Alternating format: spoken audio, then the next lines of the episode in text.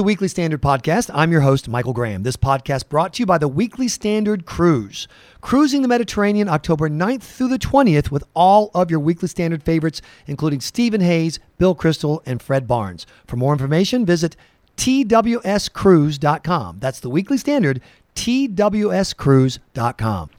Please welcome to the Weekly Standard Podcast Thomas Donnelly, resident fellow and director, Marilyn Ware Center for Security Studies at the American Enterprise Institute, and a frequent contributor to the Weekly Standard. And you're writing about the latest from Syria, Tom. Uh, I am. Uh, there was a turning point, uh, apparently, uh, in the war in Syria this week, um, which particularly marks the intervention of Hezbollah forces in a large scale that really seems to have uh, turned the tide uh, back in favor of the Assad regime and uh, made the Iranian position in Syria very much stronger than it was. Now, I work from the assumption that anything that's good for Iran is bad for rational human beings everywhere. Am I right on this one? I think that's a pretty safe bet uh, now and for uh, has been for decades and probably will continue to be that way for some time. What I thought that uh, Assad was clinging by his fingernails. He was about to go. There was, you know, there's just too much dissent in his country. What is the best analysis of where the state of, of uh, Syria is right now? Well, I, I'd say things hang pretty much uh, equally in the balance, sort of a 50-50 uh, uh, balance between Assad, Hezbollah, and Iran on one side, uh, and the rebels. Um, who are um, you know mishmash of people that, who range from Al Qaeda affiliates on one hand to uh, other more secular rebels. Um, the Saudis and the other Gulf states are, are in that mix.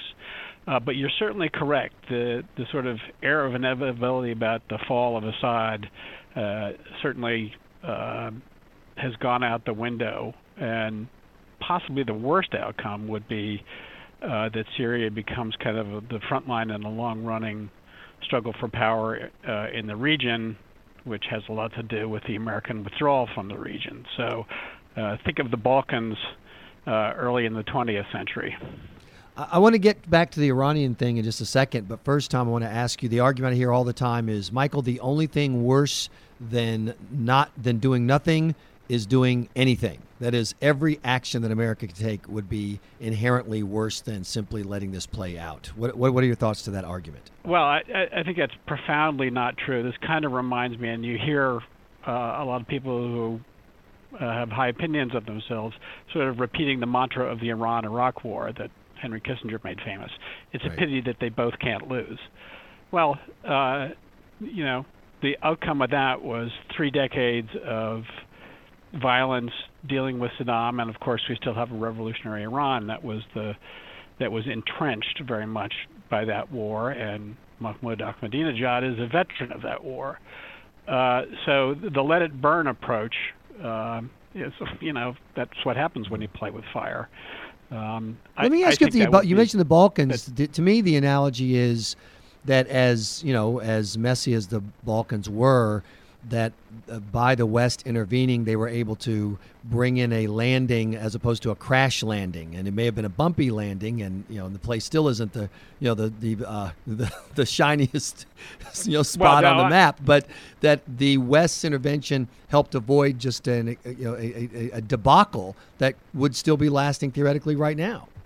Well, um, uh, I was trying to uh, reference the Balkans uh, in the, uh, about 1914, or ah, uh, leading up to sorry. 1914. Yeah, I was thinking the Clinton but, but, era. But Balkans. I think no. I mean, the the intervention in the Balkans, essentially putting a wet blanket over the war that broke out, uh, you know, in the 1990s, was very much the right thing to do, and an analog to what we should be thinking about doing now. It doesn't mean that, you know, in the Balkans all three parties, the the Serbs, the Croats, and the Bosniaks, uh, had a lot to dislike about them.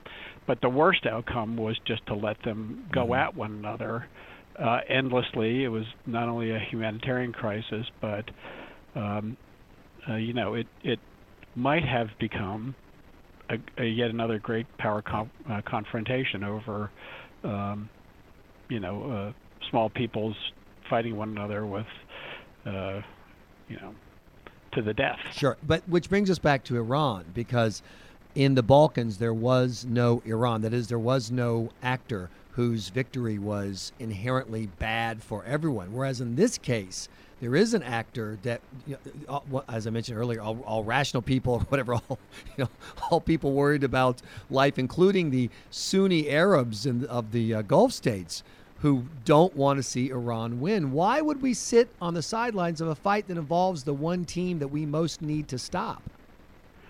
Well, both the teams that we need to stop are involved uh, in this war. I mean, you know, you've got Al Qaeda on one side and the Iranian regime on the other side.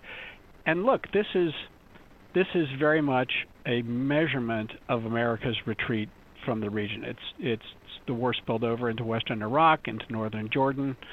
Uh, it might well spill over into Turkey. Uh, I don't think this is, you know, run amok domino theory. This, these are just the facts the the world has counted on the United States to make sure the worst doesn't happen in the Middle East right. for decades, and what we're looking at here is really a regional war uh, conducted by actors on both sides who are our most virulent enemies, and if uh, Iran goes nuclear in these circumstances, I don't think it would be very surprised that you know the Saudis and the other Gulf states would seek to get their own nuclear weapons um, in very short order.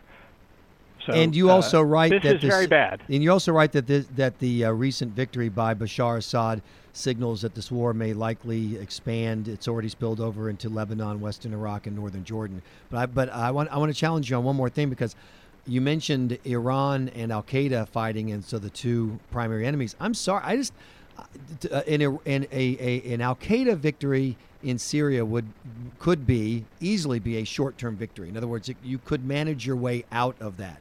But an Iranian victory is not. An Iranian victory is a major problem that that spreads problems elsewhere around the region and theoretically around the world. Isn't stopping Iran uh, of the two bad options? Isn't stopping Iran more important than stopping Al Qaeda?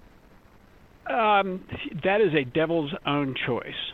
Um, I you know, they're both extremely bad.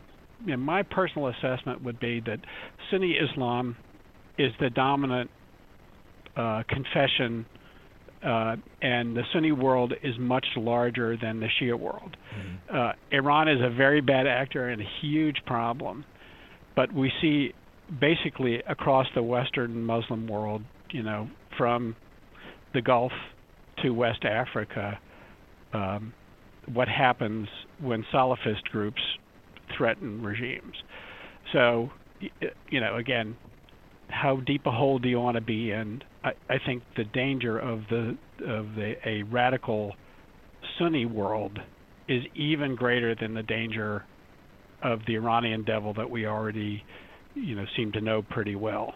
It's not as immediate as an Iranian. You know, the consequences wouldn't be as immediate as an Iranian victory would be but I think they would be longer lasting and more consequential in the end. Thomas Donnelly, read his entire piece in the Weekly Standard. Please be sure to visit weeklystandard.com regularly for podcast updates. Once again, this podcast sponsored by the Weekly Standard Cruise. Visit twscruise.com for more details. I'm your host, Michael Graham.